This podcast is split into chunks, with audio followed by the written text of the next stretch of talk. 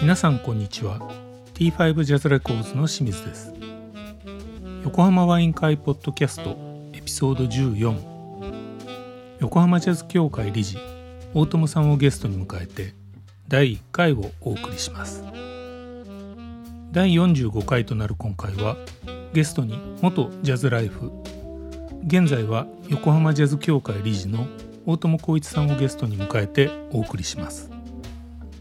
パート1の今回は大友さんの自己紹介からスタート。音楽とりわけジャズとの関わりのきっかけからジャズライフに就職するまでの紆余曲折のエピソードを伺います。お送りするのはゲストに横浜ジャズ協会理事の大友光一さん。そしていつものメンバーのプロデューサーマネジメントの大谷智弘さん。T5 ジャズレコーズの私清水の3人でお送りします。今回はエンジニアの斉藤さんはお休みとなります。なお横浜ジャズプロムナードは2021年も前年に引き続き残念ながら中止の決定が発表されましたが本ポッドキャストの収録は中止の決定がされる前に収録済みとなっています。あらかじめご了承ください。ではワイン片手に最後までごゆっくりお楽しみください。じゃあ、え今日何回ですかー、エピソード 何回だとちょっとわかんない。エピソード。エピソード14ですね。14あ十四。はい。はいよろしくお願い。しますよろしくお願いします。なんかいきなり開けちゃったけど本日はですね、えー、横浜ジャズ協会理事大友さんをゲストにお迎えしてお送りしたいと思います。これはもしかしてスペース仲間ってことですか？スペース仲間。スペース仲間ですよね。スペースだよね。スペースですね。ええ。もう名前も忘れちゃったんですけど。スペースちょっとツイッター頑張ってほしいですねもうちょっとね。でもねうん。まあ余談ですけどはい。昨日一昨日だったかな朝ツイッター見たらうん。僕がフォローしてる人のがスペースやってたんですよ、ものすごい数でしたよ。う参加してる人が。もうびっくりした。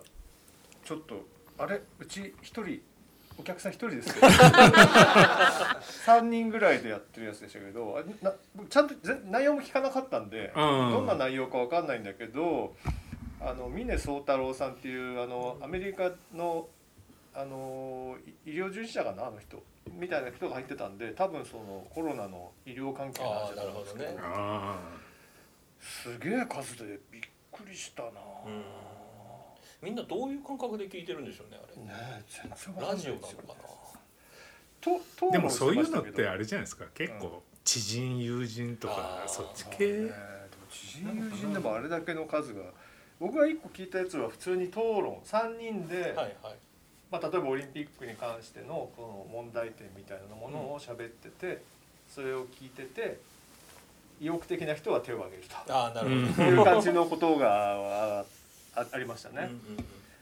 ということはですよ我々のグダグダ話にはまあ一人か二人ぐらいがちょうどいいんではないかと。ころも若干あると思うんですけど。かもうちょっと友達を呼ぶかですね。ああそうですね。ええ。飲み会やるから的なね、まあそういうことですよね。ええ。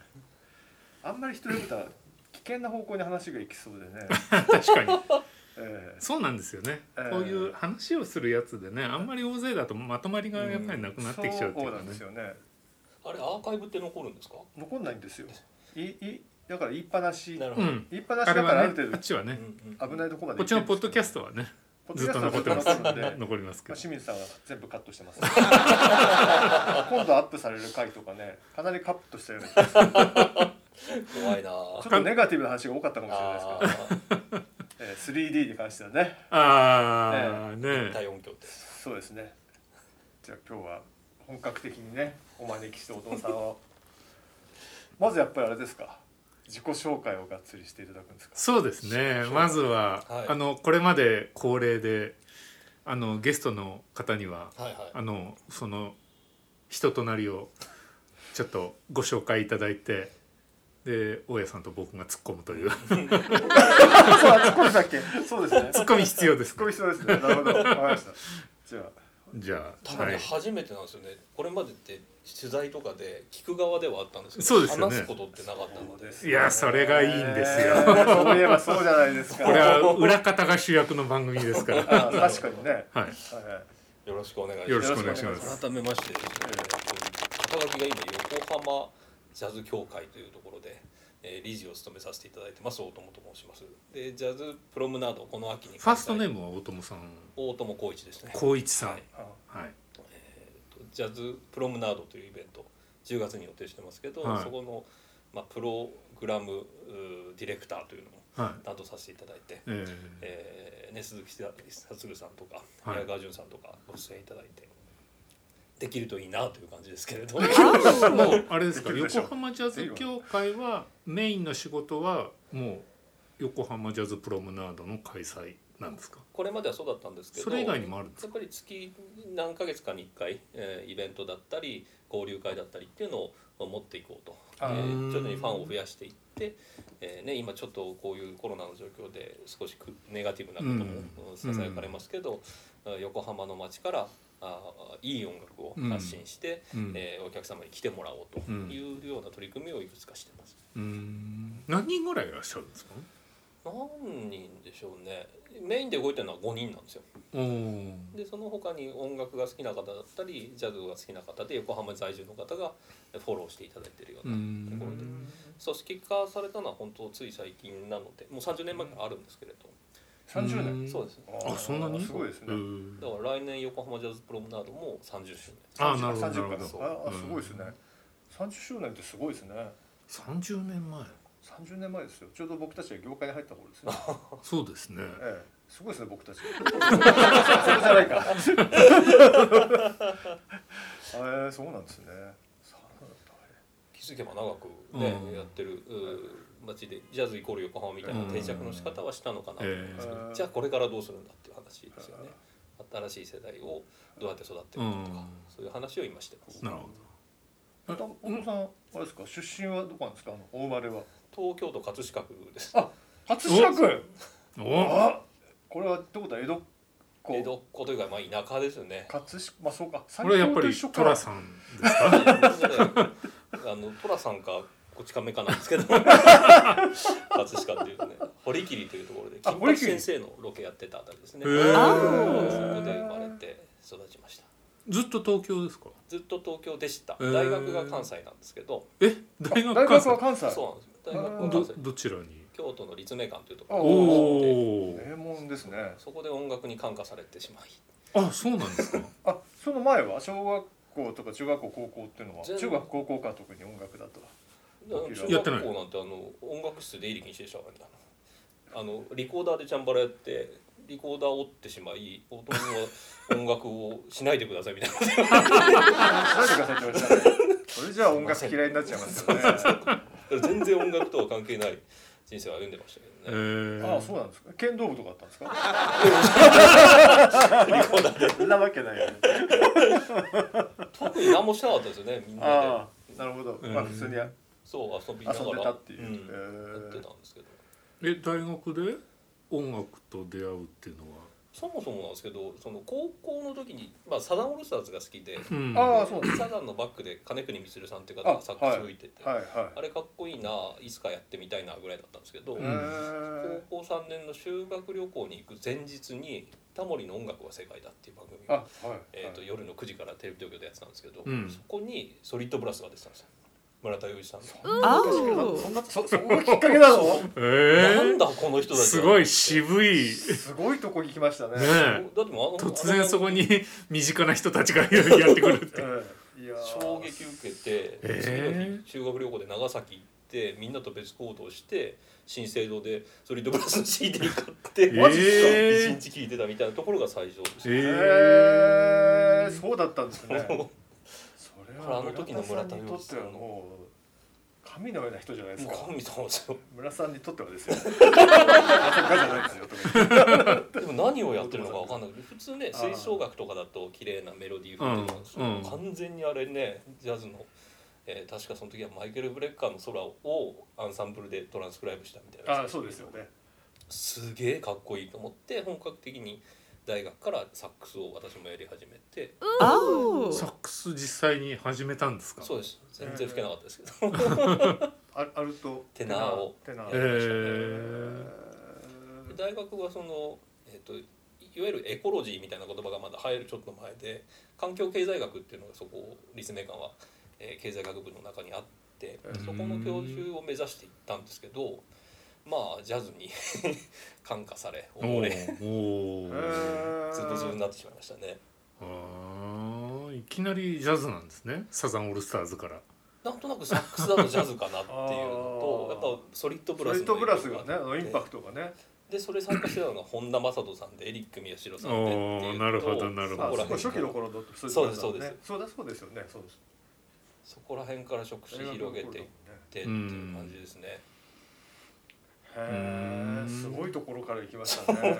今思えばっていう感じなんですけど。でも大体私の同期がすごくて今スーパーフライのブラスアレンジやってる五十嵐君が、はい。あれは大阪大学で同期でへ一個下で黒田卓也がトランペットで甲南に行って甲南からリズムに入ってきた一個下が西口明宏っていうあ方がいてみんみんなすごい迷いですね。黒田さんも一個下なんですか？そうです。えー、で関西って仲いいのでみんなで集まって横のつながりがあるんですね。神戸対京都とかやってたんですけど。えで東京出てきたら大会みたいなのあるんですけど、うん。そしたら石川修之助がサックス吹いてたり、うん。えーなんかすごい人たちがいるなと。徐々に徐々にこう音楽系の仕事するのかなみたいな感じには思ってたんですけおどー。ただプロでその自分でサックス吹くっていうのはもううん。無理だなって、うんその時諦めて、あー裏方で何かできることないかなってもうやり考え始めたのが大学23年の頃ですかね。うん。で卒業大学普通に卒業するんですか？そう普通に卒業しちゃって。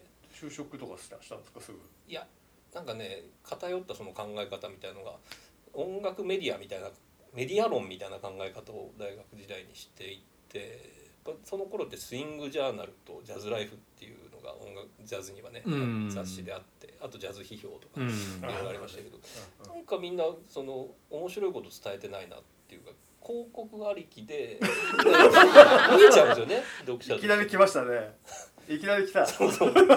そこでやっぱプレイヤー視点からもっと日本人のミュージシャンねそれこそ村田さんも大好きだったしいろんなう日本のミュージシャンでいいミュージシャンをもっと世に出したいなみたいなところから何かできることないかと思ってジャズライフという会社に入ってそこからですねなんか音楽人生スタートしちゃったのは。うん。えでも大学卒業してそのままジャズライフに入ることは入ったってことですか？それとも間なんかちょうどねそのジャズライフを持ってた三えー、と立東社っていう会社が、うんはいね。えー、とつ潰れてしまってジャズライフだけポンと浮いちゃったんですよ。それが大学卒業するところだったので、えー、と連絡をしたところ今は採用できないと、ああちょうどそのタイミングだったんですね。そうそう。で卒業してすぐディスクユニオンにアルバイトで入って、ああね、それこそ私面接で「ジャズライフ入りたいんです」って。ああそうですよね。今考えるとむちゃくちゃですけど。だったらジャズライフ行けよって言われちゃうんですけど。そうですよね。その時の担当の方がとても面白い方で「あいいよいいよ俺もジャズライフにつてあるからあのうちで働きなよ」って言ってして。あるからっていいですね。知り合いがいたんでしょうね。あ で1年ぐらい働かせていただいてやはりご紹介いただいた方の紹介みたいな感じで何度か面接させていただいてジャズライフに2003年かなうん。入社っていう感じですね。うーん。えじゃあえディスクユニオン何年いたんだ1年ちょっとですね。ああジャズ結構みやっぱ短短そうですね。ん。ただ1日今でも思うんですけど1日に20種類ぐらいその新しいアルバムが世界各地から届くわけですよ。うん。特に当時はサンプル版あって、うん。うん。全然知らない国の全ポーランドの、ええーフリージャズのミュージシャンとかね 今まで触れてこなかった人たちの。なかなか面白いですねそれはね。それを一日おきに聞けるからすごい勉強になりましたね。僕はあのね大学の時新生堂でずっとバイトしてたんですけど、まあ、やっぱり新生堂はね日本のこう国内メジャーメインの CD ショップっていうかレコード屋さんだからあんまりそういうのはなかったですね やっぱりね。サンプル来るっつったってねまあそう日本のね大きい人たちのばっかりで。ポーランドのなんだ世界中からってすごいですね。私が入った時のそのジャズジャズ館っていうところに入ったんですけど、うん。ジャズの専門館に最初の特集がロシアのフリージャズっていう。壁一面によくわからロない。シアのフリージャズすごいな。ねロシアにフリーっていう概念があるんですね。そう中国じゃないからあるから。すごいな、ね。えだから名物社員もたくさんいて。え、名物社員がたたくさんいる。どんな人がいるんですか、その方が沼田さんという方がね、ええ。あの有名な方が、ええ。ーそのロシアのフリージャズの特集してたりしてたんであすけど。あー そうなんですマニアなそう。でも こう言っちゃなんだけどそれは売れるんですか？いやどでもロシアのねやっぱねフリージャズ。有効というかその人沼田さんの言うものなら買ってみようみたいなああなるほどね。人がいたりして。なるほど。そういう意味での名物店員が何人かいて。ああじゃあそのディスクユニオンのお店のそのレコメンドだったら信じてね。面白いから買ってみようっていう信者の方が結構固定ファンの方がいらっしゃるんですね。それはすごい。新譜発売の時に並んでるっていうあー。時代でしたから2003年ぐらい。それはだから今のねやっぱりこうネットショップじゃ絶対できないまあ魅力っていうかね。リアル店舗のまあね本来あるべき。店員のねあのーリコメンドがね結構効く時代そうですよね。ね効果的な時代。僕もよくあのディスクユニオン行ってました。ね、あそうですか。ええ僕趣味でギター弾くんでそれ関係のものはディスクユニオンでしか売ってないんですよ、うん。その後あのネットショップみたいなのがいっぱいできるようになって、うん。まあ、各ジャンルネットで買えるようになるんですけど当時はユニオンぐらいしかうんユニオンかマニアックな楽器屋に行くぐらいしかまあそこに そういうところ行くと個人あ 個人輸入にしかね高いんですよねやったら。そうですね。でもユニオンはまあそこそこの値段でうん。買えないものが買えるっていう印象がやっぱあったんで、うん。まあロックにしてもそうですけどね、まあ、ジャズももちろんそうだろうけど、うん。なかなかあとその後ね僕もディスクユニオンの人と一人仲良くなるんですけど、へまあマニアックなんですよーね。みんなそういう性癖があるんですよね。なんかねタワレコとか HMV とかでやっぱシナリオ物量多いですけど、うん。一品一品についてのそのコメントみたいなのってないうんじゃないですか、ディスクによってあるんですよね、うん。ほぼ全ての CD にコメントがついてるっていうね 恐ろしい会社でした。あ一枚一枚に、うん。それはすごいですねごいです。もう本当ユニオン好きでねお茶の水とか新宿がよく行ってましたね、うん。最近は行かなくなっちゃったんですけどさすがにね。やっぱネットでね手に入るっていうのはありますね。結構新宿は最後の方までよく行ってましたけどね、うん。オーディオもあったんで最近さすがにあんま行かなくなったんですけどね、僕結構最近逆に行ってますんで。ああ店に。リアルなんか横浜は逆にこうタワーとかももうなんかうん。ちっちゃくなっちゃってほとんどなくなっちゃってレコファンもなくなっちゃったあしレコファンなくなっごちゃった飯ね。もうねディスクユニオンが西口とあと館内にあるんですけど、そのあー意外にねそこの館内が結構ジャズとかやっぱ充実してて、で最近ほらネットで在庫をほ他の店舗から取り寄せて店舗受け取りみたいなのできるんでああできますよね。結構それ使ってますね。ユニオンはねそういうのできますよね、うん。僕ほらオーディオユニオンの方で柏店からスピーカーを取り寄せて試聴したことがありますからね。買わなかったらどうするんだろうすごいプレッシャーでしたけど、まあ、またまたま良かったんで買ったんあですけど値段も予算内だったんうんでうん「あいいですよ」なんて簡単に言われて、うん。そうなんだと思って。オーディオユニオンね、ええ。そういえばぼも昔若い頃僕もオーディオユニオンで買ってたなあそうですか。オーディオ、うん。え淵野辺店。すっごいなんか渋いところで。渋いところにあるなんであんなところまで行ってたのかよくわかんないけど。えーそうですね。オーディオユニオンはたまに僕まだ行くんですよね、オーディオユニオンって今どこにあるんですか？これお茶の水と新宿です、ね、お茶の水にお茶あの水と新宿ですってお前そこしか言ってないええ。えそうですね。ーオーディオユニオンいいですよね、ええ。すごいね。なんかええマニアックなええ。商品がいっぱい置いてあって、今うちにあるスピーカーもオーディオユニオンで試聴してあ買ったんですか？うんメルカリで買ったんですけど。ああそっかそっか。ねこれはちょっと申し訳なかったんですけどちょっとね、ええ。いやそうメルカリでは視聴できなかったんでたまたまオーディオユニオンに中中古で同じものが置いてあって「よし」っつって「でどう?」なんて聞かれて「結構いいですけどうんでもどうかな?」なんて言って内心内心よしか帰ったら買おうひどいひどいですよね。ひどい。ひどいですよね。でもそれやっぱり視聴した音とはうん。ちゃんと合ってたんですか、あでもほらアンプが違うから基本的には合わないんですけど、ね、ですよね。そうですんその時はものすごい繊細なアンプとものすごいパワフルなアンプしかなかったんでうんうちのヴィンテージのあの ドカンとしたものと。いやオーディオ機器ってそういうところがなかなか買う時難しいですよね、うん組み合わせる機材がね自分の持ってるものと全然違そううから。なんとなくやっぱり想像で買うんですよね。だからね、最近だからなんかレンタルサービスってあるらしいですね。ああるかもしれないですね。昔で2も泊3日とかで。あまああの親入れだったかな？親でありますよ。ね親でもあるしあとああそこがずっとやってますね。アコースティックリバイブが、あえーレンタル。そのまま為替用作戦ですーね、あえーね聞いてみないと怖いですもんね、えここらーでも聞いて気に入っちゃって返す時に自分のに元に戻した時に寂しくなって買っちゃう人多いと思うんですよね。いや絶対ねあれ買っちゃいますよね。昔僕坊主のやっぱりあのこういうラジカセみたいなやつ？えーなんかあれーあれを坊主は30日間確か返品できるっていうんで、えまあ返せばいいやと思って聞いたら結構よくてねそれがまた。そのまま買っちゃいましたー。ね結構高いやつ。そうですよね。ハマりましたね。ハマりましたね。戦略ありますよね戦略でね。でもあれディスクユニオンって、はい。そういう意味ではああいうマイナーな版を何枚仕入れるんですか？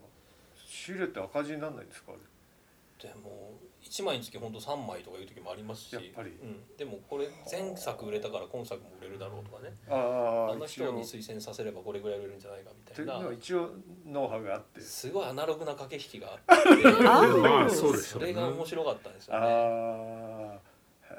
なんか人間的なお店でしたすごく。あマンパワーで回ってるなっていう。でも最後の時代だったのかもしれないですよあ、ね。そうですね。あれからネットショップが流行ってあー。情報もいろいろ手に入るようになってもっと言えば今サブスクでみたいなあ感じですからね。ー。でもやっぱりまあ最近はもうコロナもあるからだけど新宿とか行ってちょっと早く着いちゃったなうん。とか忘年会にね、でまあじあ横にユニオンあるからちょっと見ていこうと思うとやっぱあの解説が面白くて、うん。結構遅刻しちゃうんだよね。早く行っても遅刻するっていう、うん見ちゃいますよね。ええで下手するとあの荷物重くなってるぞみたいな。飲み屋に行くから忘れないように帰んなきゃみたいなね。そういうそうあそう。の面白さがね、うん。へあれでずっぽりハマりましたね。給料もらいながらその半分以上多分自分の店で CD 買ってたんじゃないかってあわかる。う。んそれ清水さんと一緒じゃないですか。そう。僕大学の時にずーっとそのバイトでしてた新制度はい。で1日1枚ずつ買ってました 必ぱずそうですよね。帰る時に1枚。帰る時に1枚。だから毎月大体20枚ぐらいはそこで買って、すごい。給料の半分はもうレコード代みたいな。ああなかなかいい戦略ですね店としてはね。だからあの頃が一番買ってたな。毎月20枚ぐらい買ってたもんそれ以外にもまた輸入版とかねタワー行って買ったりとかしてたから、えー同じです。勉強になりましたけどね。そうですね。そうですね。そのその輸入版の知識を持ってジャズライフに行くんですうん。けど、皆